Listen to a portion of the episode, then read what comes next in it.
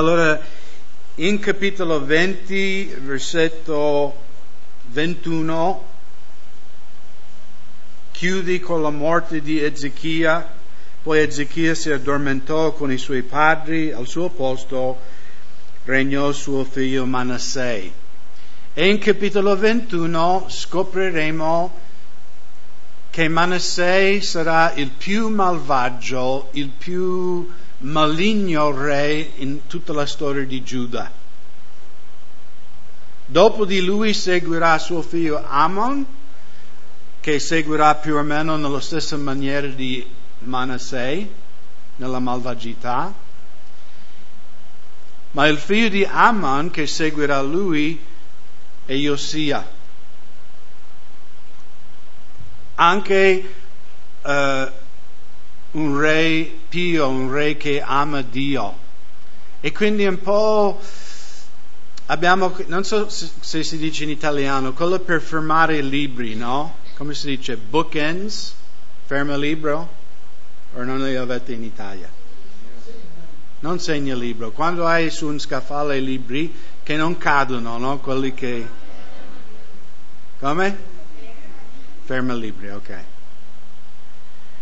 E quindi abbiamo questi due fermi libri, Ezechia e Josia, due uomini che amano Dio, gli unici due re di Giuda che viene chiamato che hanno camminato uguale al loro padre Davide. Per in mezzo abbiamo Manasseh e Amman, due re malvagi. E vedremo un po' la malvagità brevemente di Manasseh però secondo me non è il punto di questa sezione di scrittura, eh, almeno quello che io ho preso leggendo, meditando, no, pregando su questo testo. E secondo me il nocciolo di quello che ci viene comunicato di questo pezzo di scrittura è che quello che i nostri genitori erano non deve condizionare quello che noi siamo.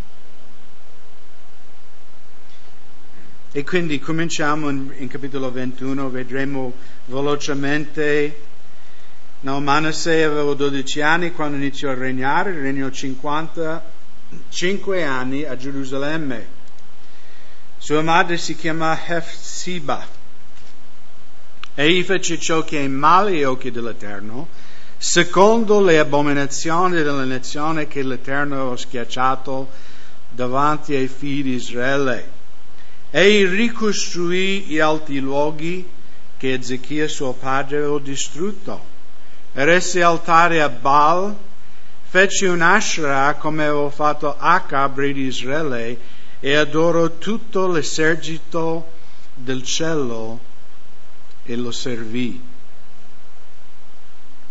Inoltre eresse altare nella casa dell'Eterno, riguardo alla quale l'Eterno aveva detto in Gerusalemme, porrò il mio nome. Rese altare a tutto l'esercito del cielo nei due cortili della casa dell'Eterno. Fece anche passare per il fuoco suo figlio. Praticò divinazione, usò incantesimi, consultò i medium e i maghi. Si diede interamente a fare ciò che è male agli occhi dell'Eterno provocandolo ad ira. Mise addirittura un'immagine scolpita di Asherah che ho fatto nel Tempio di cui l'Eterno ha detto a Davide e Salomone suo figlio, in questo Tempio a Gerusalemme, che ho scelto fra tutte le tribù di Israele, porrò il mio nome per sempre. Cioè Manasseh aveva un, un padre che era un uomo di Dio, Ezechia. Manasseh sapeva le potenti miracoli che Dio aveva fatto per liberare Giuda dalle mani del re di Assiria. Probabilmente non era vivo no, quando abbiamo visto quei miracoli che, che Dio ha ucciso 185.000 degli Assiri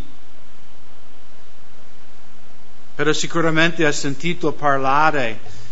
Eppure, avendo anche un padre che amava Dio, c'è Ezechia era il contrario. Anzi era il più malvagio fra tutti i re. Addirittura ha messo no, dentro il cortile dell'Eterno, voi sapete, no, prima c'era il cortile e dentro il cortile c'era il Tempio. Ha messo in questo cortile no, il zodiaco, no, questi segni. Questo per me era la cosa più strana quando sono arrivato in Italia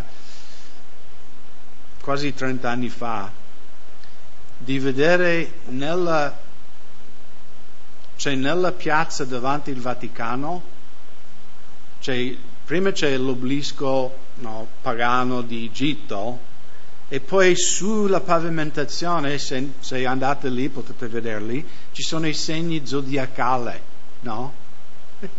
Cosa c'entra con il cristianesimo, no? Queste cose misti.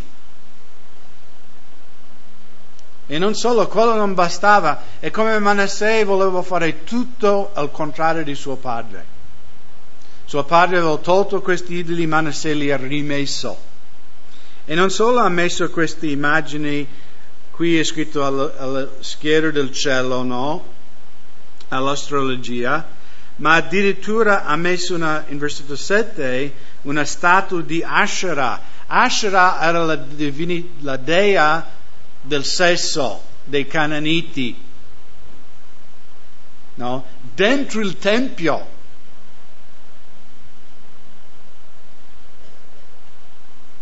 E perciò in versetto 12 Dio agisce. Ora leggiamo in versetto 10. Allora l'Eterno parlò per mezzo dei suoi servi, i profeti, dicendo, poiché Manasseh, re di Giuda, ha commesso questa abominazione, ha fatto maggior male di tutti quelli fatti dai Amorei, che furono prima di lui, e mediante i suoi idoli ha pure fatto peccare Giuda. Cioè Manasseh non solo seguiva le nazioni, eh, qui dice che lui era peggio. Cioè quando tu sei peggio dei pagani, non va bene. Cioè quando il mondo guarda uno che dice, si dice fratello o cristiano e tu sei peggio di quello del mondo, guai a te.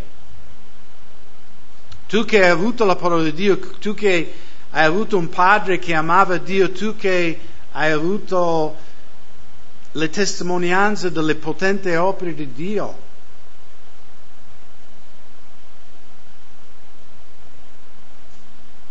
E secondo me il fatto che lui ha regnato, no, in versetto 1, 55 anni, cioè ci mostra la pazienza di Dio, la grazia di Dio. Cioè 55 anni Dio cioè, ha subito, c'è una persona che ha sputato in faccia a Dio per 55 anni. Ma Dio, io credo nella sua misericordia, ha dato a Manasseh 55 anni di ravvedersi. Ma purtroppo lui non, non, si è riveduto. Versetto 12, così dice l'Eterno, Dio di Israele, ecco io faccio venire su Gerusalemme e su Giuda un tale sciagura che chiunque ne sentirà parlare ne avrà entrambe le orecchie ritronante. Estenderò su Gerusalemme l'ala boh, forse sbaglio questa, corde di misura di Samaria e il filo di piombo della casa di Acab, ripulirò Gerusalemme come si ripulisce un piatto che una volta ripulito si capovolge.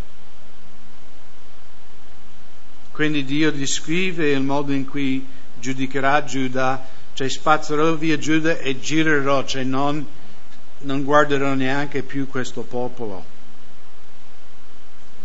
Così abbandonerò il residuo della mia eredità e li darò nelle mani dei loro nemici, ed essi diventeranno preda e bottino di tutti i loro nemici, perché hanno fatto ciò che è male ai miei occhi e mi hanno provocato a dire del giorno che i loro padri uscirono dall'Egitto fino ad oggi. Manasseh versò pure moltissimo sangue innocente, fino a riempire Gerusalemme di un'estremità all'altra, oltre al suo peccato di far peccare Giuda, facendo ciò che è male agli occhi dell'Eterno. Il resto delle gesta di Manasseh, tutto ciò che fece e i peccati che commise, non è scritto nel libro delle cronache dei re di Giuda? Così Manasseh si addormentò con il suo padre e fu sepolto nel giardino del suo palazzo, nel giardino di Uzza. Al suo posto regnò suo figlio Amon. Amon aveva 22 due anni quando iniziò a regnare, regnò due anni a Gerusalemme. Sua madre si chiamava me Shulamet, figlio di Haretz di Jotom. Egli fece ciò che è male agli occhi dell'Eterno, come aveva fatto suo padre Manasseh, e camminò in tutte le vie del quale aveva camminato suo padre. Servì gli idoli che aveva servito suo padre e li adorò abbandonò l'Eterno, il Dio dei suoi padri, e non camminò nelle vie dell'Eterno. Ora i servi di Aman ordirono una congiura contro di lui e uccisero il re nel suo palazzo. Ma il popolo del paese mise a morte tutti quelli che avevano congiurato contro il re Amon. Al suo posto fece re suo figlio Josia il resto dei gesti compiuti di Ama non è scritto nel libro delle cronache dei re di Giuda. Egli fu sepolto nella sua sepoltura nel giardino di Uzza, al suo posto regnò suo figlio Giosia. E domenica prossima vedremo il regno di Giosia. Però di nuovo no, cominciamo questa storia con un, re, un uomo di Dio, due re malvagi e finiamo con un altro uomo di Dio. Come Manasseh non ha seguito l'esempio del suo padre. E io so, fratelli, che è scritto un proverbio che se tu insegnerai tuo figlio la via che deve prendere, giusto? Egli non, non si allontanerà. E in principio è vero questo. Però se tu sei un uomo e una donna di Dio non è una garanzia che i tuoi figli serviranno il Signore. Mi dispiace. Perché Manasseh è la prova. Cioè Dio non ha niente di brutto di dire riguardo a Ezechia. Era un uomo che temeva Dio tutta la sua vita. Eppure suo figlio Manasseh ha scelto di non seguire il Signore. Ma alla fine di capitolo 21 abbiamo il contrario. Amon che era il figlio di Manasseh, era malvagio, non viene descritto tutto quello che ha fatto, ma in sintesi è che ha fatto tutto quello che ha fatto Manasseh, giusto? Quindi Josia non solo aveva un papà malvagio, venduto a Satana, ma anche suo nonno era venduto a Satana. Ma questo non ha impedito Josia di diventare un uomo di Dio.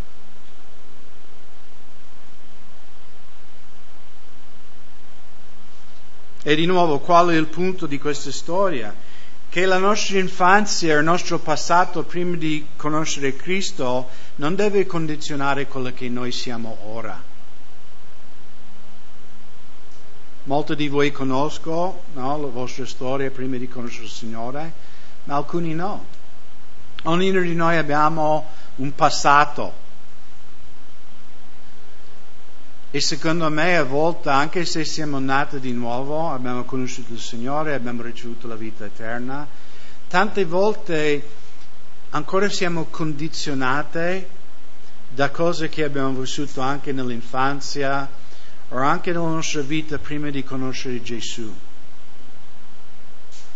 Perciò Paolo dice in Romani no, di essere rinnovato nella vostra mente che potete conoscere quale sia la buona, accettevole e perfetta volontà di Dio. E come si rinnova la nostra mente, fratelli? Attraverso la parola di Dio. Girate un attimo uh, in Primo Corinzi, capitolo 15.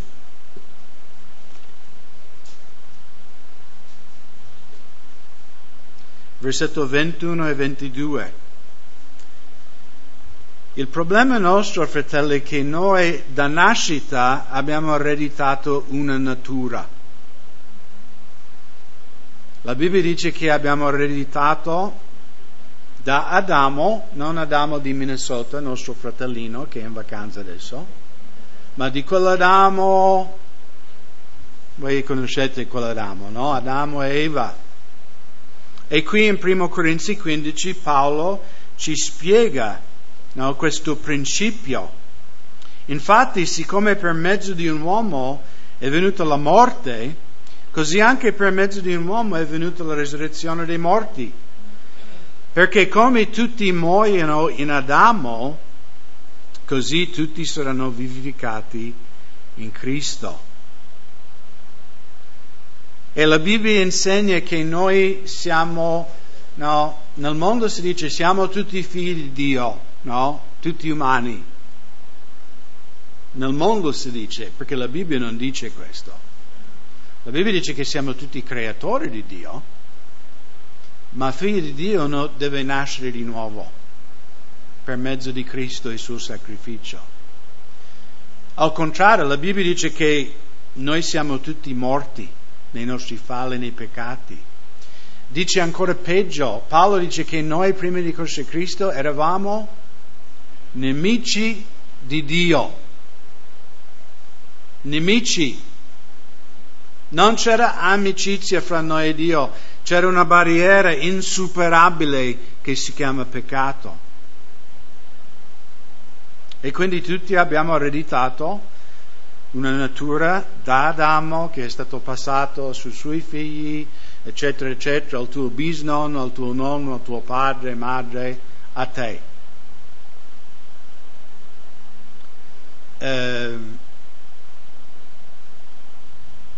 quando io abitavo in America prima di venire qua, tante volte se io rispondevo al telefono, la gente mi confondeva per mio papà, perché al telefono la nostra voce sembra uguale. E anche l'altro giorno il modo in cui io faccio così, ripulisco la gola, si dice? No? Però io anche l'altro giorno stavo fuori nel giardino a tagliare l'erba e ho fatto ed è uguale come fa mio padre. Sembra una, una coppia di come mio padre tipo, si libera la gola, no? Perché? Perché io ho ereditato il DNA di mio padre. Per questo la mia voce è simile alla sua, per questo io pulisco la gola come lui. Altre persone dicono che anche camminiamo nella stessa maniera, abbiamo lo stesso modo di no, fare i passi, perché sono suo figlio, non posso fare a meno. E ognuno di noi potremmo dire questo. E nel bene e nel male, no, prima di conoscere Gesù, abbiamo ereditato tante cose ai nostri genitori, il modo di pensare, il modo di ragionare, il modo di reagire, affrontare. Quindi vi ho dato la brutta notizia che abbiamo ereditato questa natura non buona, ma ecco adesso c'è la buona notizia, girate in primo Pietro.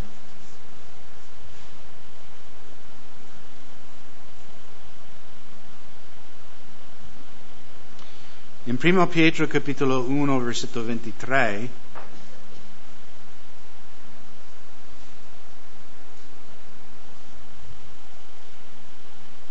perché siete stati rigenerati non da un seme corruttibile, ma incorruttibile, per mezzo della parola di Dio vivente che dura in eterno.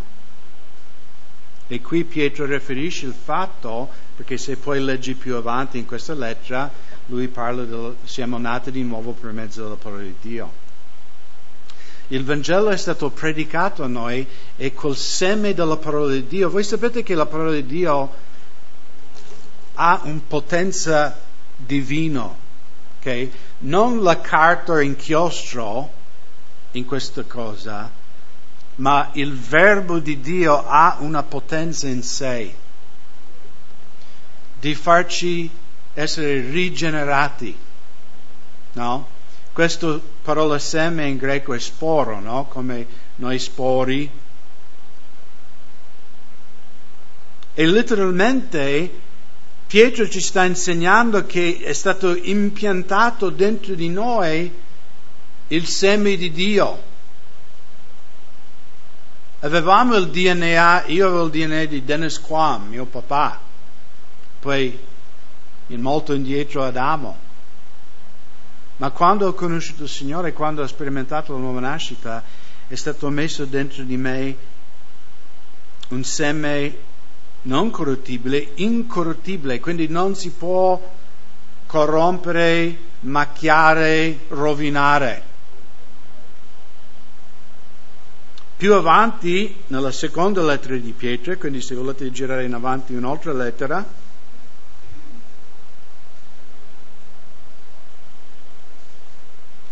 secondo Pietro 1,4,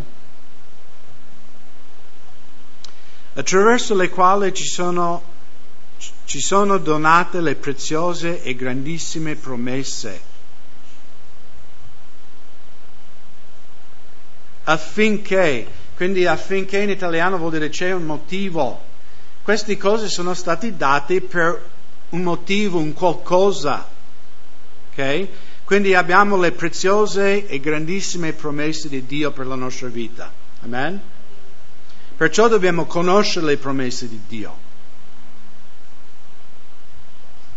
affinché per mezzo di esse diventiate partecipi della natura divina dopo essere fuggito dalla corruzione che è nel mondo a motivo della concupiscenza. Quindi Pietro dichiara qui che noi possiamo partecipare nella divina natura attraverso le preziose promesse nella parola di Dio. E fratelli, è molto importante che noi come cristiani che afferriamo queste promesse e li prendiamo come nostri. Quando è morta mia mamma, tanti anni fa in America, lei aveva fatto un testamento. Voi sapete, in America non è come in Italia che se muori anche senza um, testamento eh, viene diviso in una certa maniera secondo la legge. Negli Stati Uniti non è così. Tu puoi dare tutto quello che hai anche al tuo cane se vuoi. Infatti è successo in America, qualcuno ha dato tutto al cane. So che è difficile credere, ma nell'America ci sono di tutti i colori, veramente. Ma comunque quando mia mamma è andata col Signore, ha lasciato a mia sorella, a me e mia sorella, un'eredità, una casa che non era pagato, un po' di soldi, una macchina, sai, mobili, eccetera, eccetera. E quindi quando io e mia sorella No, dopo il funerale siamo andati lì dall'avvocato dove mia mamma ha fatto questo testamento e no, in presenza di questo avvocato oggi giorno ta, lei leggeva questa cosa, io leggo il testamento, sono presente il signor Craig qua, Lisa qua, mia sorella, no? E era elencato, no? Questo va a te, io ho preso la macchina, mia sorella ha preso altre cose, no? Era diviso a metà, però quelle cose da quel giorno in poi erano miei. Immaginate che io sono andato lì, l'avvocato mi ha letto le mie promesse e poi uscendo dall'ufficio dell'avvocato dice, ma io non credo quell'avvocatessa, secondo me ha, ha mentito, ha inventato lei il tutto.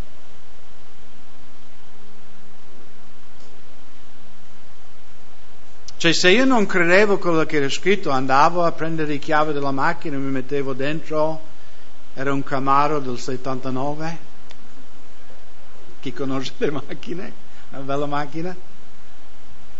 No, io dovevo credere a quelle promesse e poi dovevo prendere possesso di quelle cose, dire questi sono miei, è la mia eredità e nessuno me la toglierà. legalmente è mio.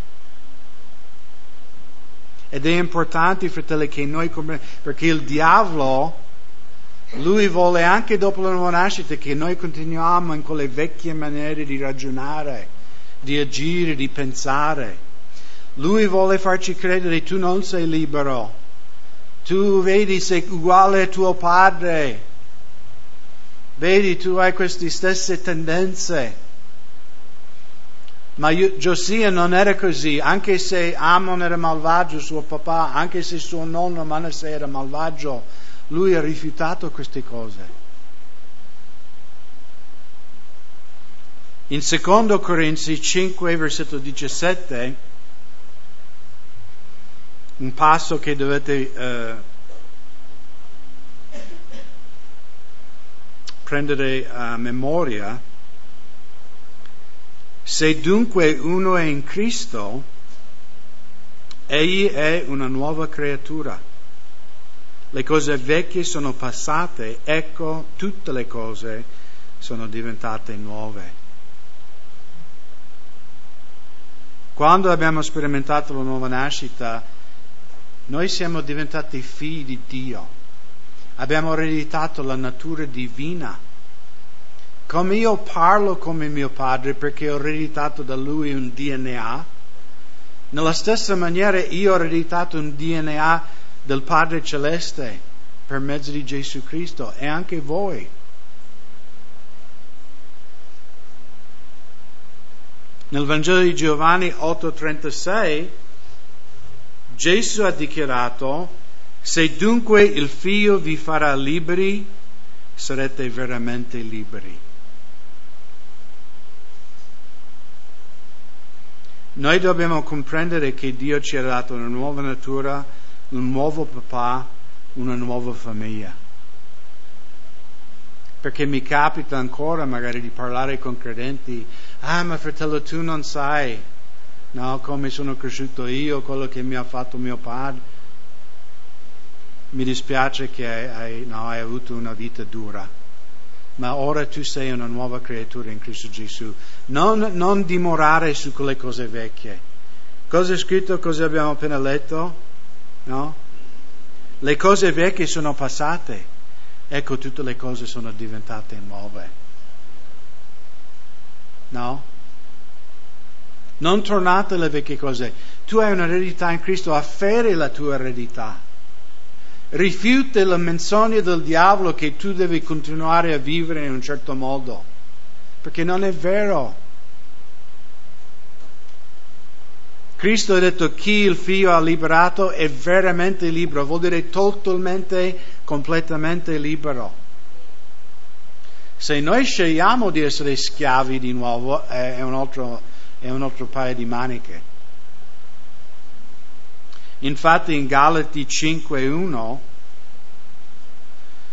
Paolo ci esorta, stiate dunque saldi nella libertà con la quale Cristo ci ha liberati e non siate di nuovo ridotti sotto il gioco della schiavitù.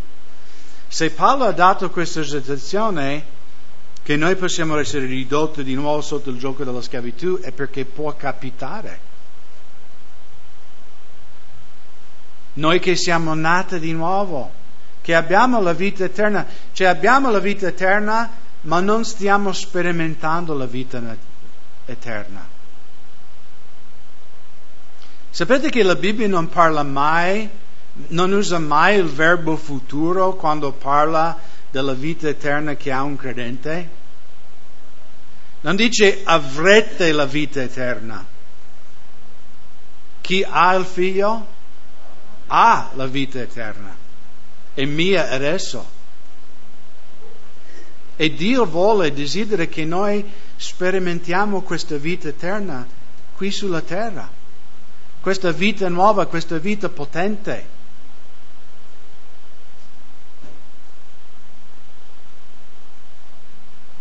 Ma come abbiamo letto, no? noi sperimentiamo o partecipiamo in natura divina attraverso le preziose e grandissime promesse di Dio. Se noi siamo ignoranti delle promesse di Dio, no? allora Satana può ridurci di nuovo in schiavitù. Ho raccontato tante volte questa storia, ma la racconterò un'altra volta. Di signor Yates. Qualcuno ha sentito già questa storia? Un contadino nello stato di Oklahoma negli anni 30 degli Stati Uniti. Si chiamava la conca di polvere perché c'era una siccità per sette anni, immaginate, sette anni quasi senza pioggia. Tutta la raccolta, cioè niente raccolta, niente semina neanche. Potete fare Google, no? Questi nuvoli di polvere, tempeste nere che coprivano l'Oklahoma. E questo signor Yates aveva una moglie e tanti figli, come tanti contadini a quei tempi.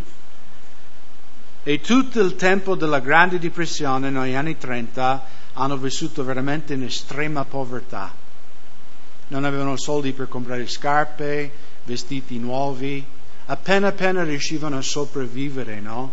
Con fagioli, no? un po' di pane. Verso la fine degli anni 30 una ditta petrolifera hanno scoperto che c'era petrolio sotto il terreno di signor Yates. E da un giorno all'altro è diventato un, uomo, un milionario, un uomo straricco. Ma quella ricchezza era già sotto il suo terreno. Era sempre là da migliaia di anni. Era sempre là, ma lui era ignorante di quel tesoro. Come lui viveva nell'ignoranza di quel tesoro, ha vissuto nell'estrema povertà. E questo è quello che il diavolo vuole per noi, fratelli. Che anche se abbiamo sperimentato nuova nascita, continuiamo a vivere nelle vecchie maniere.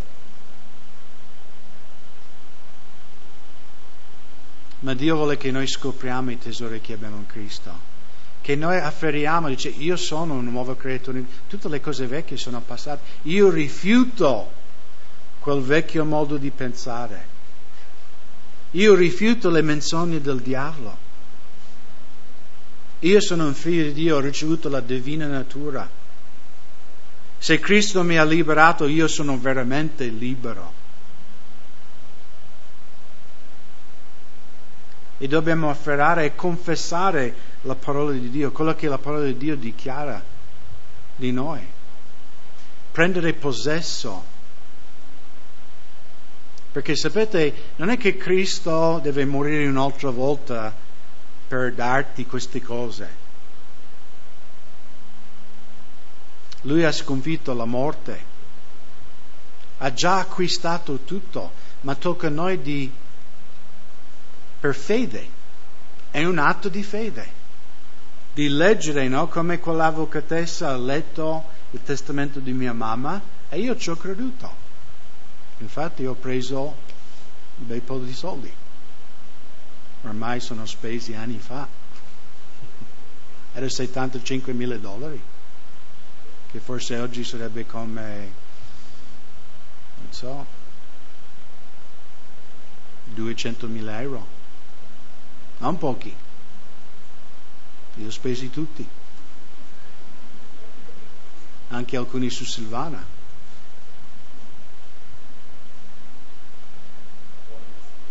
Ma sapete che noi abbiamo un buon papà. E lui dice, figlioli, spendete, spendete. Ho provveduto per voi una grande eredità, prendetelo, afferratelo. Non ascoltate le menzioni del nemico. Non importa quello che era tuo papà, tua mamma o tuo zio. Tu sei una nuova creatura in Cristo. Cioè comincia a vivere in questa identità. Io sono un figlio di Dio, papà, Padre Celeste.